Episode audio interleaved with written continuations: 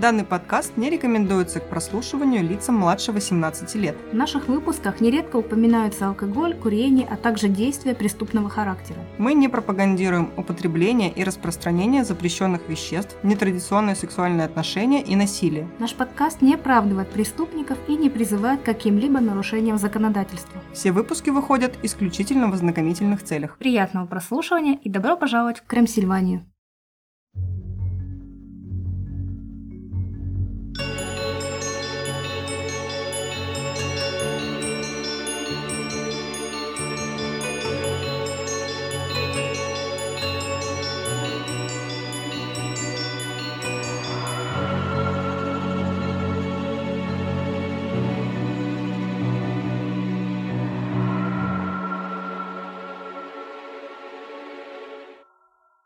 Привет, друзья! С вами Оля. И Юля. А это подкаст «Крым Сильвания», где мы рассказываем истории настоящих и вымышленных преступлений, а легенды сплетаются с реальностью.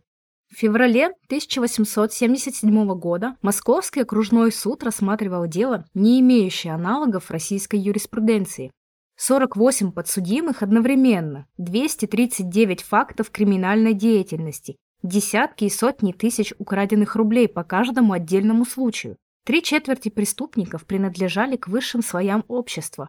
Великосветская шайка или неформальное объединение любителей авантюр называлось «Клуб червонных валетов». И сегодня мы расскажем вам, как развлекалась золотая молодежь XIX века. А чтобы вы тоже хорошо развлекались, подписывайтесь на нас на удобных для вас площадках для прослушивания. Оставляйте отзывы, и это поможет нам продвигаться. Кстати, у нас для вас приятная новость. Теперь нас можно послушать на Litres и MyBook. Если кто-то пользуется этими площадками, пожалуйста, слушайте нас там.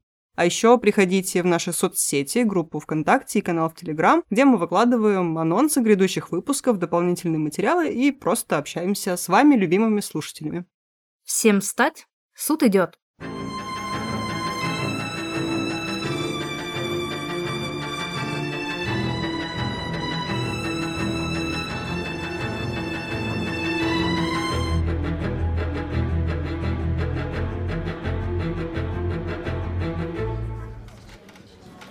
В зал вошел судья.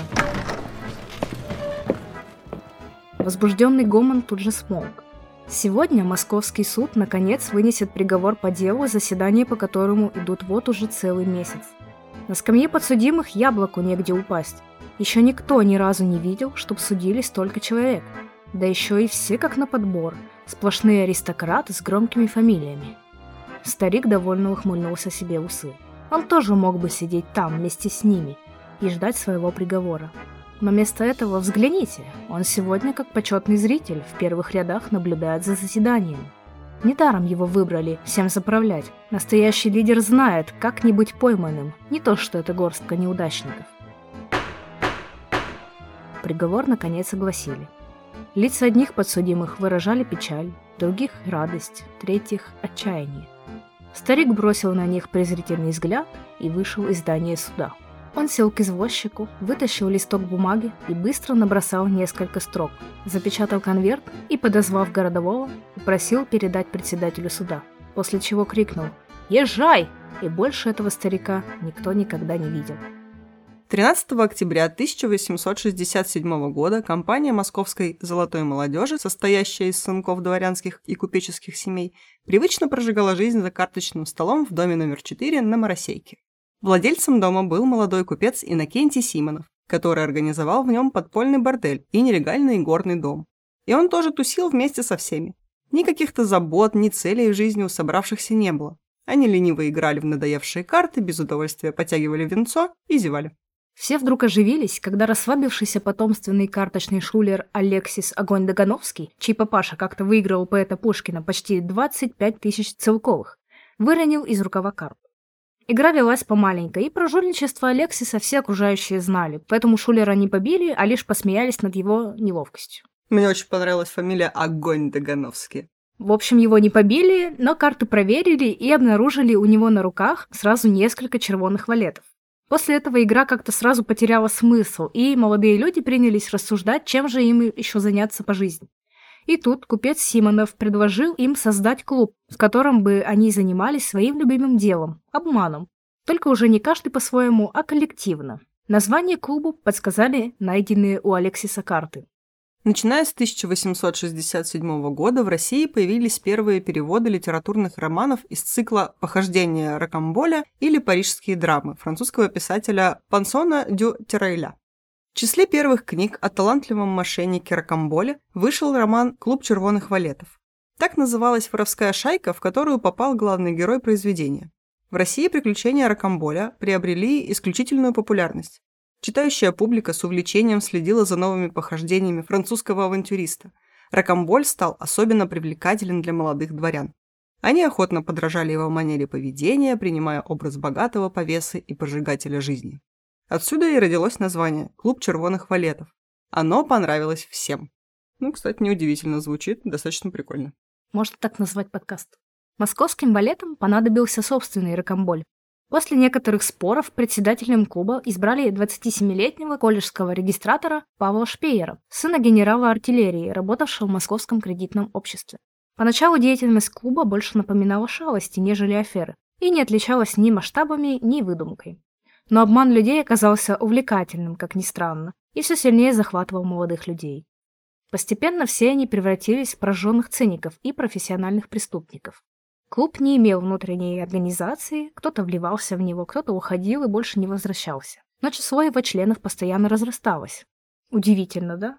В общей сложности число валетов и людей, которые участвовали в их аферах, достигало порядка полутора тысяч человек в разных городах России. Друг друга они узнавали по тайному знаку, который видели у австралийских каторжников. Кончиком согнутого указательного пальца стучали по переносице. Я иногда вхожу в клуб червоных валетов, получается. Ну ты как э, чужой среди своих, свой среди чужих, ты разоблачаешь авантюристов. Никаких официальных собраний члены клуба не проводили, но, говорят, раз в полгода съезжались в дом Симонова на Моросейке, чтобы похвастать успехами и договориться о новых аферах. Вообще сложно, конечно, поверить, что такое огромное количество людей как-то более-менее согласованно действовало. Мне кажется, знаешь, сейчас аналогию можно провести с инфо-цыганами. Ну, это не очень уважительно по отношению к цыганам. Они там, я слышала, что возмущаются, что не называйте, это оскорбительно для нас, инфо-цыгане, давайте как-нибудь по-другому инфомошенники говорите. Так что давайте будем говорить инфомошенники, которые тоже в большинстве своем выходцы из богатых семей, что бы они там ни рассказывали, и тот же, например, Гусейн Гасанов, что он там родился в Купчино, нет. И ну, может, же... он родился в Купчино, но дома его был на пол Купчино. Возможно. Я не сильна в его биографии. Я даже не сильна в том, кто такой Гусейн Гасанов. Никто не знает, кто такой Гусейн Гасанов. Хоть он и снял фильм про себя. Ну так вот, суть в том, что вот эти люди, они объединены тоже тем, что они обманывают людей других. И, казалось бы, ну, как они могут действовать вместе согласованно, но, видимо, у них очень большая аудитория, и каждый там может обмануть свою. В 1871 году клубом червоных валетов заинтересовалась полиция после жалобы вдовы купца Еремеева о том, что мошенники, споив ее мужа, заставили его подписать долговые расписки на 160 тысяч рублей. Это было все состояние московского 21-летнего купца Клавдия Еремеева. Глафира Васильевна Еремеева заявила полиции. Моего мужа, Клавдия Филипповича Еремеева, привели упоительными напитками в состояние беспамятства двое странных друзей-дворян. После они якобы добровольно вынудили его заложить наш дом в кредитном обществе на сумму 270 тысяч рублей. От пьянства муж впал в белую горячку и умер. Бедная женщина, у нее и муж умер, и состояние все заложил, то есть она как бы на улицу, получается, ее могли выгнать. Наверное, ну, может быть, ее родители бы приютили. Хотя... Обладая слабым характером, Еремеев стал легкой добычей валетов. Его усиленно спаивали братья Давидовские. Иван Давидовский даже специально увез молодого купца в гостиницу «Крым», где снял ему номер и приставил к нему свою любовницу Марию Петрову, чтобы она не давала Клавдию просыхать. Валеты действовали цинично, но слаженно. Пьяный Еремеев написал братьям кучу расписок о том, что должен им большую сумму денег. Долговые расписки Еремеева были заверены нотариусом Московского окружного суда Подковщиковым, который также состоял в клубе червоных валетов. Тут как будто бы, знаешь, каждый второй состоял в клубе червоных валетов. Возможно, так и было. Нужно было создать клуб Дампик. Дикпик. У нас есть э, друг доктор в нашем общем чатике там ВКонтакте, и он все время нам грозится, типа, вот, ребята, если вы будете себя плохо вести, я, типа скину вам дикпики. Ну, поскольку он единственный доктор в нашей компании, его погоняла док, и мы такие, док, пики! Он такой, круто! Теперь буду всем предлагать не дикпики, а док-пики. А я, получается, скидываю тебе дог-пики. Просто док. Скидываешь, а, пики за кадром остаются. Главная проблема для мошенников состояла в обналичивании векселей Еремеева. Вексели, на всякий случай, это такая долговая расписка, можно сказать, и она подтверждает, что тот, кто выпустил этот, этот вексель, обязан заплатить кредитору, для которого предназначен этот вексель, определенную сумму в определенный срок. Кредитная расписка типа того. В то время в России была очень широко распространена практика долговых векселей. Богатый человек выписывал вексель под определенные проценты. Держатель этого векселя мог обналичить его у любого желающего, который забирал документ себе и ждал по нему выплат в оговоренный срок. Один из векселей Еремеева валеты реализовали так. Давидовский и Ануфриев обратились к отставному поручику Николаю Попову с предложением купить у него 8 лошадей под вексель Еремеева в 15 тысяч рублей. Они свели его со служащим Московского кредитного общества, главарем банды Павлом Шпеером, который убедил Попова согласиться на сделку, сказав, что Еремеев очень богат. Только дом его оценен в 270 тысяч рублей. Так валеты Шпеер, Давидовский и Ануфриев развели Попова, всучив ему ничем не обеспеченный вексель. Но на самом деле Еремеев не мог по этому векселю заплатить, собственно, поэтому он ничем и не обеспечен, не было у него денег. Поскольку внешне все выглядело законным, полиции тогда не удалось прижучить валетов, но она еще в 1871 году начала расследование их деятельности. Вот у них схемы такие, вот везде там у них свой человек есть. Шпеер и Давидовский понимали, что сильно пьющих купцов на их пути может больше не попасться. Зато в Москве предостаточно богатых и доверчивых людей. Поэтому они решили расширить свою мошенническую деятельность. Так в шайке оказались два представительных аристократа. Бывший помещик Протопопов, промотавший свои имения, и князь Севовод Долгоруков, представитель одного из самых знатных родов России. Правда, в отличие от родственников, Всеволод решил пойти своим путем. Бросив учебу в престижном кадетском корпусе, он пытался стать литератором и издателем. Но в итоге издал только долги и вынужден был пуститься на откровенные аферы, вплоть до фиктивных браков с разбогатевшими проститутками, которые платили ему за громкую фамилию и титул. В конце концов, аферы Долгорукова закончились тем, что он на пару месяцев угодил в тюрьму и был лишен княжеского титула. Это фиаско, братан. Лол. Главной задачей Протопопова и Долгорукова было изображать из себя очень богатых аристократов. Они регулярно появлялись на дворянских купеческих собраниях и разыгрывали целые спектакли, чтобы втереться в доверие к богачам. Долгоруков вдобавок выдавал себя за племянника генерал-губернатора Москвы Владимира Долгорукова. Не дремали и Шпеер с Давидовским, которые подыскивали богачей, готовых клюнуть на приманку. Протопопов и Долгоруков выписывали щедрые векселя под залог якобы имевшегося у них большого имущества. А затем валеты обналичивали их у доверчивых купцов, купившихся на громкие фамилии в документе. Отличный канал. Аллилуйя. Таким способом им удалось обмануть несколько десятков человек на сумму от нескольких сотен рублей до нескольких тысяч. Расскажем вам про наиболее выдающиеся аферы валетов. Однажды в Нижегородскую контору Российского общества страхования пришли два ящика с бельем на сумму 950 рублей. Однако, по прошествии времени за ними никто не явился. Когда ящик скрыли, оказалось, что там еще один ящик, а потом еще один и так шесть ящиков. Решили, что это чья-то глупая шутка, ящики выкинули. Но тот, кто отправил ящики, получил 950 рублей. А как? Дело в том, что в те времена существовал подтоварный платеж, прообраз нашего наложенного платежа. Разница в том, что подтоварный платеж был ценной бумагой, и ее можно было дать в залог. То есть мошенник отправлял товар на сумму, например, 3000 рублей, брал подтоварную расписку и с ней шел в банк или другим коммерсантам. Те за процент выдавали наличные, а сами пересылали расписку по месту прибытия товара, чтобы получатель ее оплатил. Естественно, никто за пустыми ящиками не приходил. Эта изящная афера так понравилась мошенников со всей России, что они покупали у клуба червоных валетов право на использование схемы с пустыми ящиками. Как будто если бы они им не заплатили, они не могли использовать эту аферу. Авторские права. Лол 2. Некоторые из валетов, словно в насмешку, заполняли ящики каким-нибудь залежалым товаром. Так однажды группа мошенников выкупила весь тираж брошюры «Воспоминания об императрице Екатерине II» по случаю открытия ей памятника в количестве почти 5000 штук и организовала аферу с подтоварными расписками. То-то были удивлены полицейские Витебска, когда вскрыли ящики. По поводу посылок, которых присылают не то, однажды моего брата обманули. Он взял и на каком-то непонятном сайте оплатил двух роботов. И по почте ему пришли шапки. Мне его и жалко, но мне так смешно от того, что ты взрослый человек, который попадается на такую глупость. Я говорю, скинь мне сайт, он скидывает, но там как бы вообще, ну как можно было заплатить людям с таким сайтом? Я не понимаю.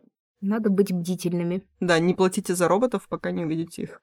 Следующая крупная афера валетов стала уже многоходовой и не обошлась без крови. Тогда сыскная полиция получила сведения, что в Москве действует подпольная фабрика фальшивомонетчиков, удивительно ловко подделывающих любые ценные бумаги. А располагалась она в губернском тюремном замке. Все необходимые для работы материалы преступники получали с воли, поэтому сыщики решили попытаться внедрить в шайку своего агента. Ему дали вексель на 100 рублей, и тайный осведомитель активно начал искать подходы к преступникам. Через некоторое время его познакомили с дворянином Неофитовым, который твердо обещал помочь. Полиция усилила слежку, и ей удалось выяснить. Вексель попал в тюрьму зашитым в чистое белье, а через трое суток вернулся с грязным бельишком и стал стоить уже не 100, а 10 тысяч целковых. Причем подделку выполнили настолько квалифицированно и качественно, что ее не смогли распознать даже банковские служащие. Сыщики удвоили усилия и завербовали одного из арестантов. Соблазнившись денежным вознаграждением и обещаниями облегчить его участь, тот выдал шайку фальшивомонетчиков и указал на их связи с лицами благородного происхождения из высших слоев московского общества. Клуб червоных валетов повис на волоске.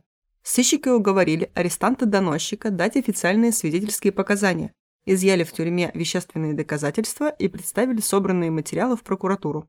Но тут, чуть ли не в один и тот же день, при совершенно загадочных обстоятельствах, скончались тайный полицейский осведомитель и основной свидетель-арестант. Загадочно. Раскроем же эту загадку. Дальше больше. Одну из первых скрипок в клубе играл Всеволод Долгоруков.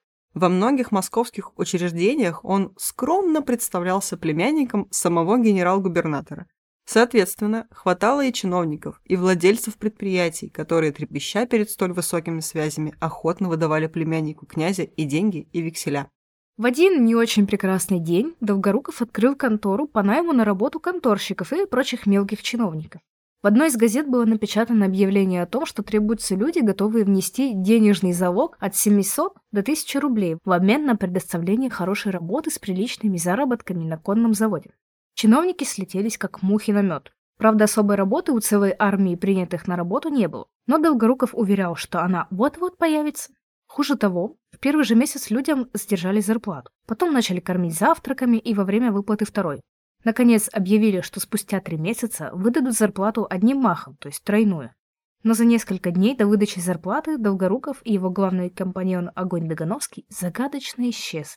ЛОЛ-3. Мне кажется, сейчас тоже имеет место быть эта схема развода. То есть просят какой-то залог за что-то, они нанимают тебя на работу, вот некий работодатель тебе пишет, и просит залог там за что-то, за оборудование или за У меня Госпу. есть такая история. Да, У меня- расскажи. Короче, у меня был знакомый. Это было, наверное, лет, может быть, семь назад или даже чуть побольше.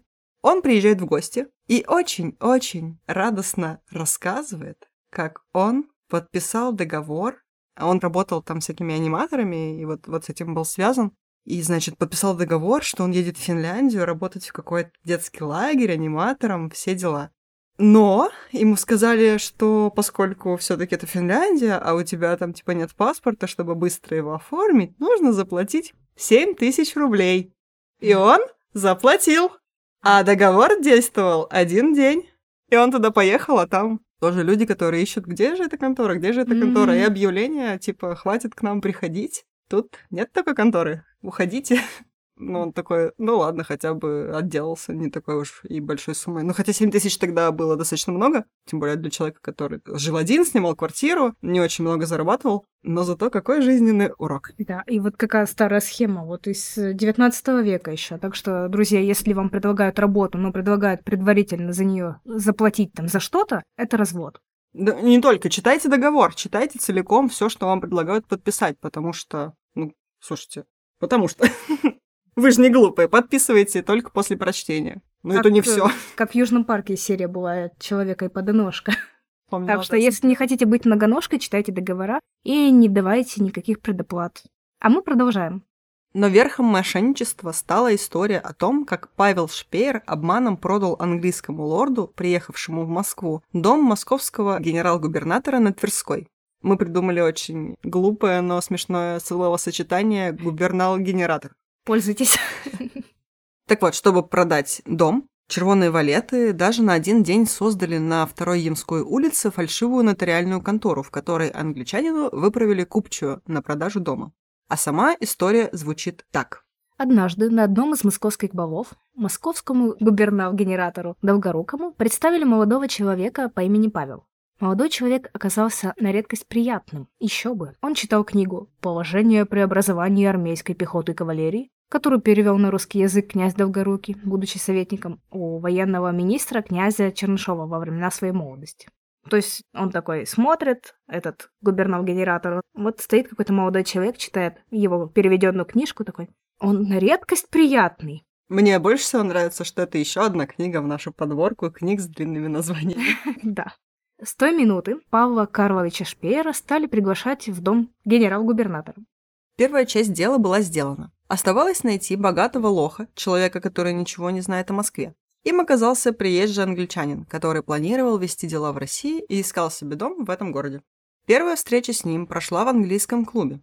Павел заявил, что он является владельцем дома генерал-губернатора, а тот его арендует на время ремонта своего дворца. И предложил англичанину показать дом, а потом уже решить, покупать или не покупать.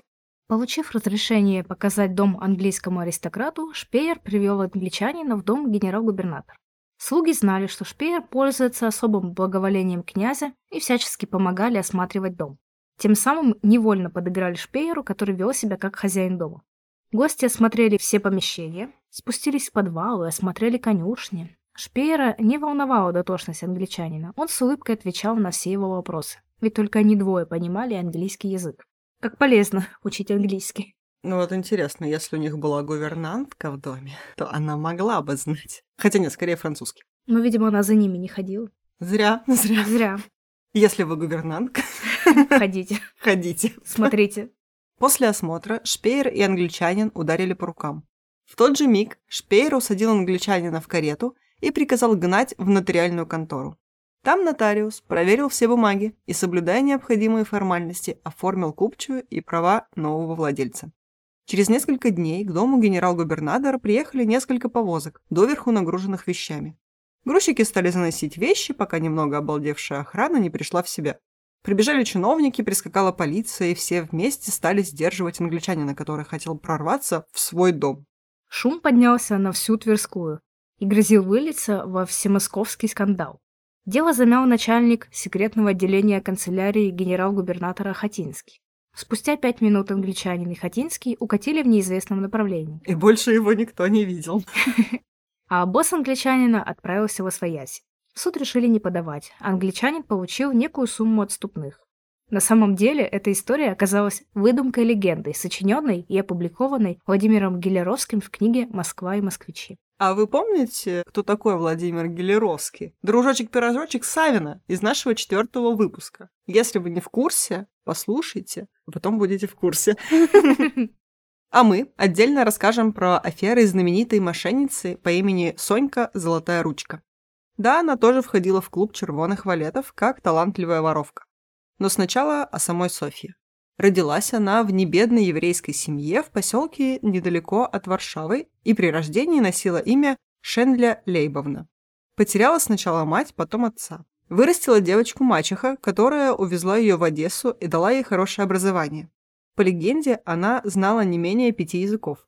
Она была бы хорошей гувернанткой, наблюдательной. О, кстати, я как-то была в Испании, и в одной кафешке меня обслуживала официантка, которая знала, по-моему, семь языков. В том числе русский. Она со мной по-русски разговаривала, за соседним столиком сидели немцы, она с ними по-немецки говорила, там на кухню по-испански кричала. Я ее спрашиваю, а что ты здесь делаешь? Официантка в Испании. Она сама была, по-моему, из Словении, и она училась, была студенткой. И сейчас лето она просто приехала попрактиковаться в языках. Обслуживала разных клиентов и с ними общалась на их языках, чтобы как-то вот разговорно потянуть. Было также у Соньки неплохое музыкальное образование. Она разбиралась в литературе и искусстве. Скорее всего, Шенля стала бы известной артисткой, но в итоге прислуживала одной из таких. Сбежала из дома и стала помощницей циркачки Юлии Пастране по прозвищу «Женщина-медведь». Именно тогда девочка решила сменить имя и отчество. Шенля Лейбовна стала Софьей Ивановной. Пастране научила ее любви к роскоши, правильному общению с мужчинами и игре. Изображать из себя то несчастную бедную девушку из деревни, то роскошную даму из Белокаменной, то певицу, то гувернантку, Софья могла так мастерски, что мало у кого вызывало сомнения. Этот ее талант, вероятно, и определил дальнейший криминальный путь. После смерти хозяйки Сонька стала зарабатывать себе на жизнь воровством. После смерти хозяйки, опять же, Соня сбежала с юным греком. О том, что случилось с первым возлюбленным Софьи, история умалчивает. Зато известно, что в 1864 году в Варшаве она вышла замуж за Исаака Розенбада и родила от него дочь. Замужняя жизнь и материнство Соньке не понравились. Довольно скоро она сбежала в Россию с неким рекрутом Рубинштейном, оставив дочь мужу и не забыв напоследок обокрасть благоверного. Роль благочестивой замужней дамы и матери откровенно не подходила Соньке, а потому уже спустя два года ее впервые арестовали за кражу чемодана у юнкера Горожанского, с которым она познакомилась в поезде. Тогда Софье удалось убедить суд, что чемодан она взяла по ошибке. Рубинштейна, видимо, тоже. Потому что вскоре Сонька обосновалась в Петербурге и начала грабить аристократов в паре с новым мужчиной, вором и шулером Михаилом Бреннером. Именно там, в Петербурге, она изобрела свой собственный способ грабежа и получила прозвище «Золотая ручка». Софья снимала номер в гостинице, надевала мягкие туфли и пробиралась на номера богатых постояльцев в поисках денег и драгоценностей. Если хозяин номера просыпался, Софья делала вид, что ошиблась номером и очень смущалась. Никому и в голову не приходило, что драгоценности ушли из номера под пеньюаром очаровательной соседки. В некоторых источниках приводятся факты, что иногда Сонька еще и спала с этими постояльцами, чтобы еще больше усыпить их бдительность такая. Она такая, ой, номером ошиблась, ну и ладно. Ну, типа того, да. Мне, кстати, ее афера напоминает вора из книги «Отель» Артура Хейли который примерно так грабил людей. Тоже вот он заваливался в номер, а если кто-то там оказывался, он притворялся пьяным и потихонечку утаскивал там всякие штучки. Видимо, рабочая схема. А в поездах Сонька угощала попутчиков конфеткой со снотворным, и когда те отключались, обчищала их карманы. Ничего не ешьте в поездах у попутчиков. Впрочем, скоро следователи заподозрили, чьих рук дело эти ограбления. И тогда Сонька на время покинула столицу. Она вышла замуж за старого богатого еврея Шелома Школьника но так и не дождавшись наследства, бросила его и отправилась в международное турне. Ох уж эти старые богатые евреи, не так-то просто от них дождаться наследства. Ох уж эти старые богатые школьники. Сонька меняла города и страны, и в конце концов стала главарем собственной воровской банды и членом престижного уголовного клуба в Москве «Червонные валеты». Стоит рассказать про несколько самых выдающихся трюков Соньки Золотой Ручки. Один из них – кража у ювелира Карла фон Меля в 1883 году. Итак, воровка пришла на прием к известному психиатру и разыграла сцену. Сонька рыдала, ее муж сошел с ума, он буквально помешан на драгоценностях и ничего, кроме них, не видит. Просила разрешения привести его на консультацию и при необходимости госпитализировать в психиатрическую клинику. Психиатр согласился, конечно. Потом Софья отправилась к якобы мужу, знаменитому ювелиру, представилась ему женой психиатра, выбрала кольца и брошь с бриллиантами. Софья сказала, что рассчитаться прямо сейчас не может, так как все деньги у мужа. Она попросила принести покупки к ним домой чуть позже. Когда Карл фон Мель явился с коробкой в дом психиатра, жена доктора забрала драгоценности, а его попросила в кабинет мужа, после чего исчезла. Требовавшего денежного расчета ювелира признали безумным, скрутили и отвезли в психбольницу. Правда, выяснилось через много часов, к тому времени Сонька с бриллиантами была уже далеко. Мне эта афера напоминает фильм «Кавказская пленница», когда там прокурор предупредил психиатричку про Шурика, что он будет бредить и говорить, что там невесту украли. Вот. И привезли этого Шурика, он рассказывает, как было дело, а его просто скрутили. Ну, наверное, все смотрели фильм. Кроме тебя. Так и есть. Я не надо, я смотрю другое. Закатила глаза так, что мозг увидел. Вернемся же к нашим баранам. После всех выходок валетов делу о поимке преступной группировки дали ход. Ключом к раскрытию клуба мошенников послужило расследование убийства колледжского советника Сергея Федоровича Славышенского. Убила его сожительница, иркутская мещанка Екатерина Башкирова, которая также была вхожа в клуб валетов. Жили они тогда в номерах Кайсарова в гостинице. Кто же вообще такие Башкирова и Славышенский? Екатерина Башкирова родилась в Иркутске. До 15 лет девочка проживала в Ситке, это Аляска. И когда в 1867 году Ситка была уступлена американцам, семейство Башкировой вернулось в Приморскую область, где Екатерина и поселилась у бабки в Николаевске. Строгая бабка часто наказывала ее, и однажды за то, что девочка без ее позволения отослала своей сестре в Иркутск накопленные ею 6 рублей, бабка отправила Екатерину жить на ферму в глухом лесу, где она и прожила целых полтора года. Суровая бабка, действительно. Наконец, Башкировой наскучила жизнь в лесу настолько, что она решилась уйти тихонько в Николаевск. Здесь она заявила контр-адмиралу Казакевичу, что не может жить у бабушки впоследствии истязаний со стороны последней, и просила отправить ее к матери. Казакевич обязал бабушку через подписку не удерживать Башкирову и выдать ей на проезд денег, но бабка этого не сделала и уехала в Японию.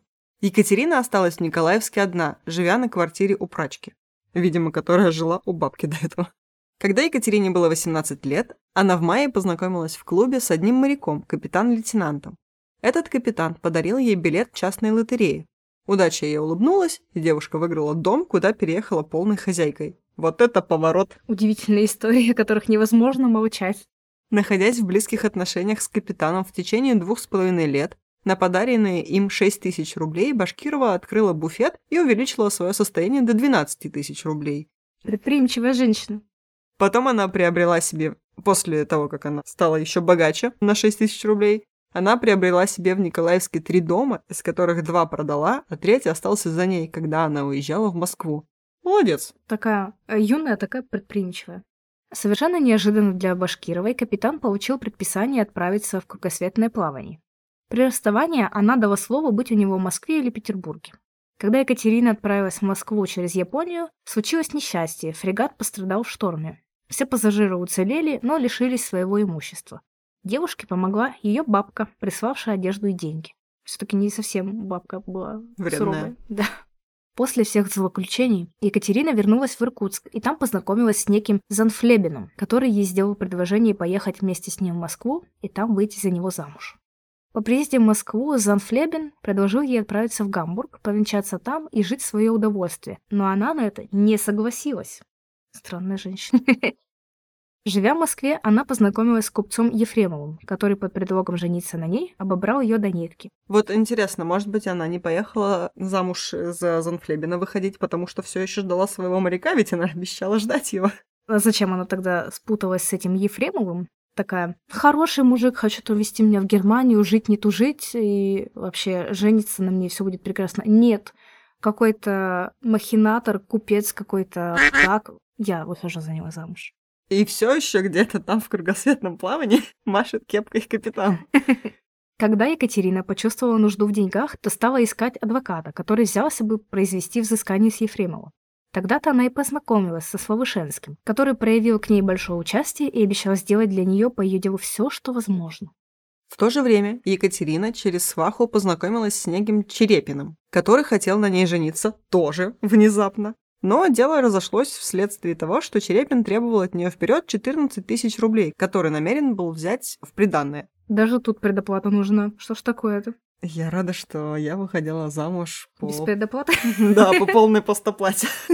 Кроме того, от этого брака отговаривал ее и Славышенский, который доказывал ей, что Черепин негодяй, постоянно пьянствующий в кабаках. А она такая, нет, нет, я слепая, ничего не вижу, хочу дать ему денег и выйти замуж. Ага, она такая, ой, как раз в моем вкусе. Затем, когда она вскоре стала нуждаться в деньгах для жизни, Славышенский стал ей помогать и, наконец, предложил ей вступить с ним в любовную связь. Хотя он был уже пожилых лет, но она согласилась, так как он был к ней добр, обходителен, а она разорилась. Мне кажется, все таки последнее больше немножко повлияло, чем добр и обходителен. Славышенский же, который страстно ее любил, обещал на ней впоследствии жениться. Сначала Екатерина жила со Славышенским в полном согласии, но вскоре наступили с его стороны тяжелые сцены ревности, которые нередко кончались побоями. Так однажды он ударил ее по голове бутылкой со сливками и нанес ей глубокую рану. Затем сцены эти стали повторяться все чаще и чаще, и он бил ее не раз по щекам и таскал за волосы из-за какой-нибудь плитки шоколада, которой она будто бы угощала других, а не его. Между тем, к ней стал очень часто наведываться Иван Давидовский, валет, любящий спаивать купцов, который насмехался над тем, что она живет со стариком. Он говорил, что Соловшинский ее бросит или возбудит против нее уголовное преследование, обвиняя ее в краже. При этом сам Давидовский постоянно просил у нее взаймы 2 или 3 рубля. В то же время он ей передал револьвер и несколько раз повторял, что ей следует убить старика. Я, знаешь, о чем подумала? Что вот я пришла к вам сегодня в гости, твой муж угощал меня брауни, и ты даже никого не оттаскала за это за волосы. Но еще не вечер. Нет, просто он тебя тоже угостил. А, ну да. Но если бы нет... Опасаюсь. Утром 18 декабря Башкирова прислала за Славышенским свою горничную и против обыкновения приняла его в спальне, лежа на кровати. Между ними начался неприятный разговор о векселе в 300 рублей, который он хотел представить к взысканию. При этом он все более и более горячился и, наконец, ударил ее по щеке. То есть он хотел стребовать с жены денег. И вот он ударил ее по щеке, и Башкирова схватилась за револьвер. Собственно, она в него выстрелила, а затем бросилась на него и стала его душить. Чтоб наверняка. А потом она его еще утопила. Во время схватки он укусил ей палец. Их успели разнять соседи, прибежавшие на звук выстрела. Старик умер спустя три дня в больнице. Перед смертью Славышенский наговорил гадостей своим дружкам-валетам, так как подозревал, что они надоумели Екатерину убить его. Он знал про множество гнусных афер клуба. Славышенский был не самый чистый на руку адвокат и был полезен клубу червоных валетов, чтобы их отмазывать от преступлений. Он же познакомил с клубом Екатерину. За некоторое время до смерти адвокат рассорился с участниками группировки, угрожая их сдать всех полиции. Червонные валеты этого допустить не могли.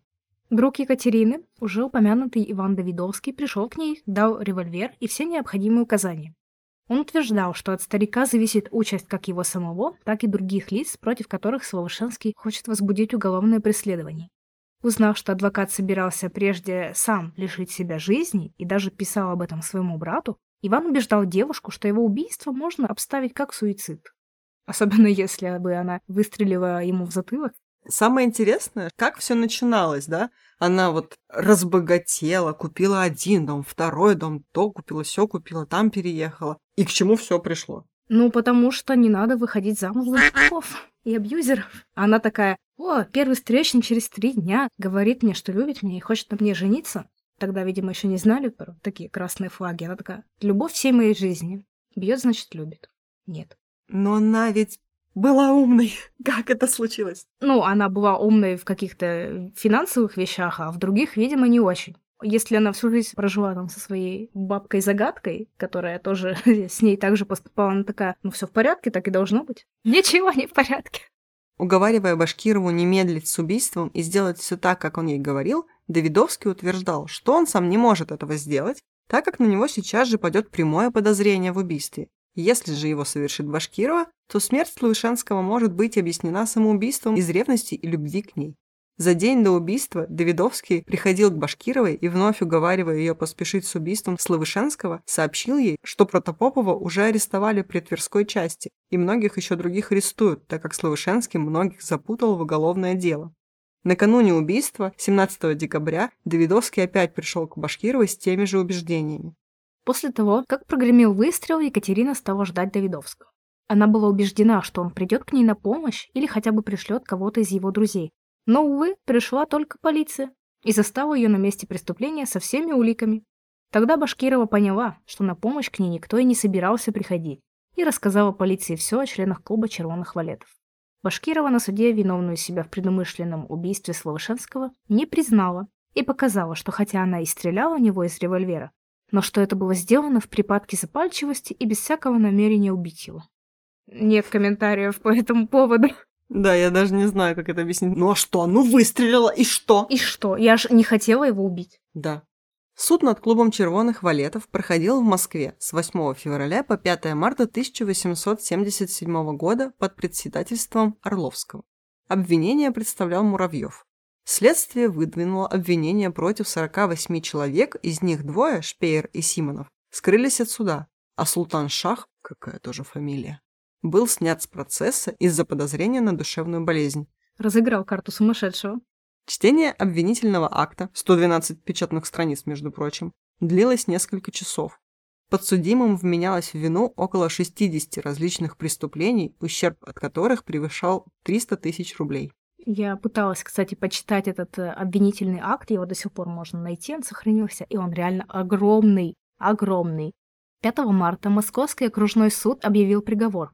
19 человек признаны невиновными, остальные приговорены к различным видам наказания. Главные организаторы преступлений – Давидовский, Массари, Верещагин и ряд других – были лишены всех прав состояния и сосланы в Сибирь на поселение. Остальные приговорены к тюремным заключениям, конфискации имущества и денежным штрафам.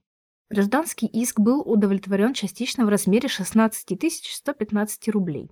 300 тысяч, вот вам 16. Среди оправданных была Сонька Золотая Ручка, проходившая в деле под фамилией Соколова. Но ее арестовали и таки отправили в Сибирь три года спустя. Екатерина Башкирова, уже отсидевшая пять лет, удостоилась мягкого приговора. Еще 15. Всеволод Долгоруков был бессрочно сослан в Томск и стал основоположником томской журналистики. Выпустил иллюстрированный «Путеводитель по всей Сибири и среднеазиатским владениям России» еще одна книжка на нашу полку.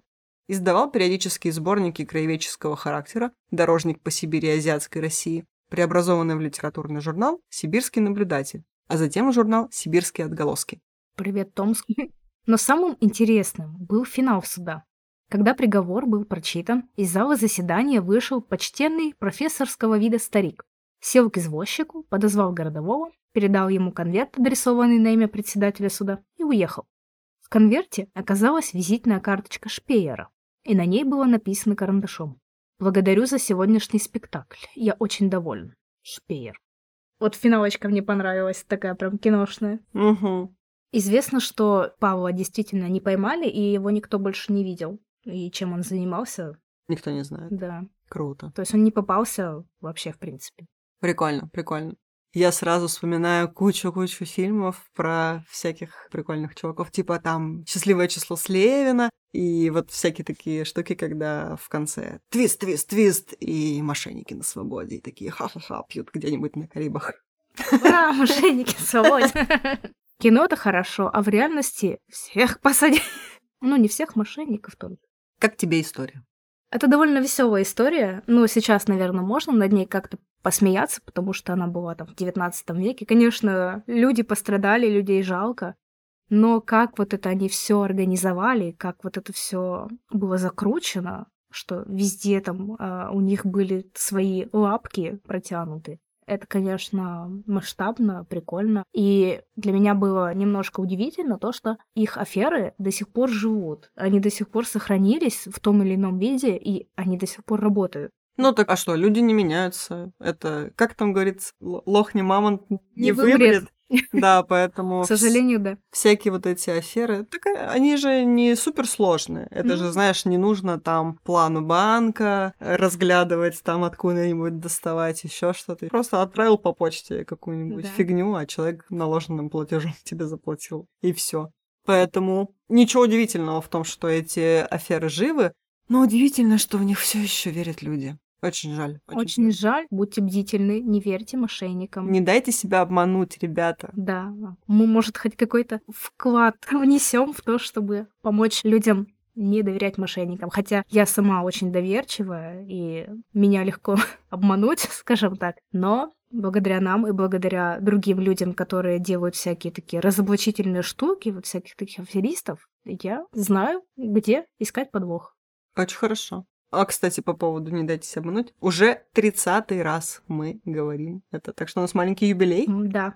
Мне тоже понравился этот выпуск, потому что он действительно такой получился веселенький. Но в целом, наверное, из всего, что мы рассказали, а, больше всего мне понравилась история Екатерины. Как она сначала была мудра, и как потом ее настолько глупо развели, как она поверила этому Давидовскому, как он ее охмурил и заставил сделать, как ему надо, и она попалась уже даже на убийстве. До чего дошла ее история, как она там с этого пьедестала богатой женщины упала. Грязь убийства.